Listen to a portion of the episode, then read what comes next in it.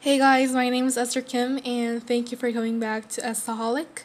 This is another episode of my podcast, and I hope you enjoyed this. Stay tuned.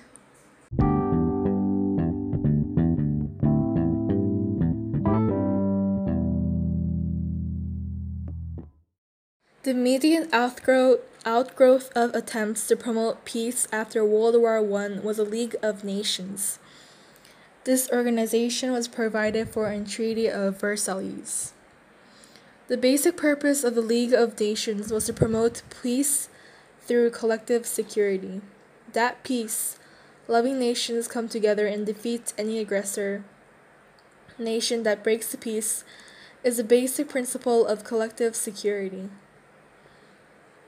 The League of Nations was given the responsibility of carrying out the Treaty of Versailles and treaty signed at the end of World War I.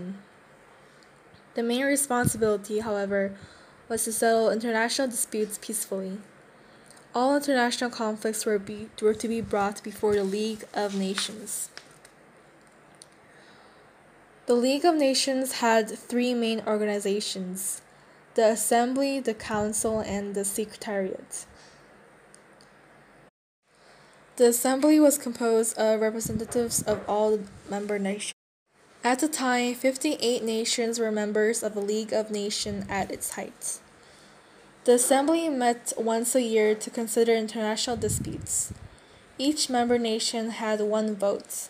The Council was made up of the great powers and a few temporarily elected smaller nations. This body had the real power of the League of Nations because it reflected the views of the great powers. The Secretariat was composed of the Secretary General and a staff of several hundred lesser officials from many different nations. The function of this body was to keep records and otherwise assist the Secretary General in the running league running in the League of Nations.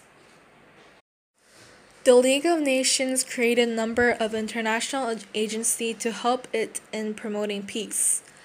The one still in existence today is the Permanent Court of International Justice, popularly called the World Court. The World Court considers questions of international law and interprets treaties between nations.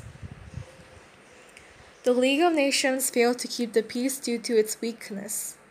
The League of Nations could not enforce the Treaty of Versailles and other treaties made at the end of World War I.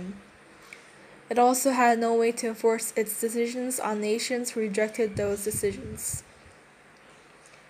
Germany did not pay all the rep- reparations that France demanded, and the other Central Powers loudly protested their loss of territory and the resources within these lands.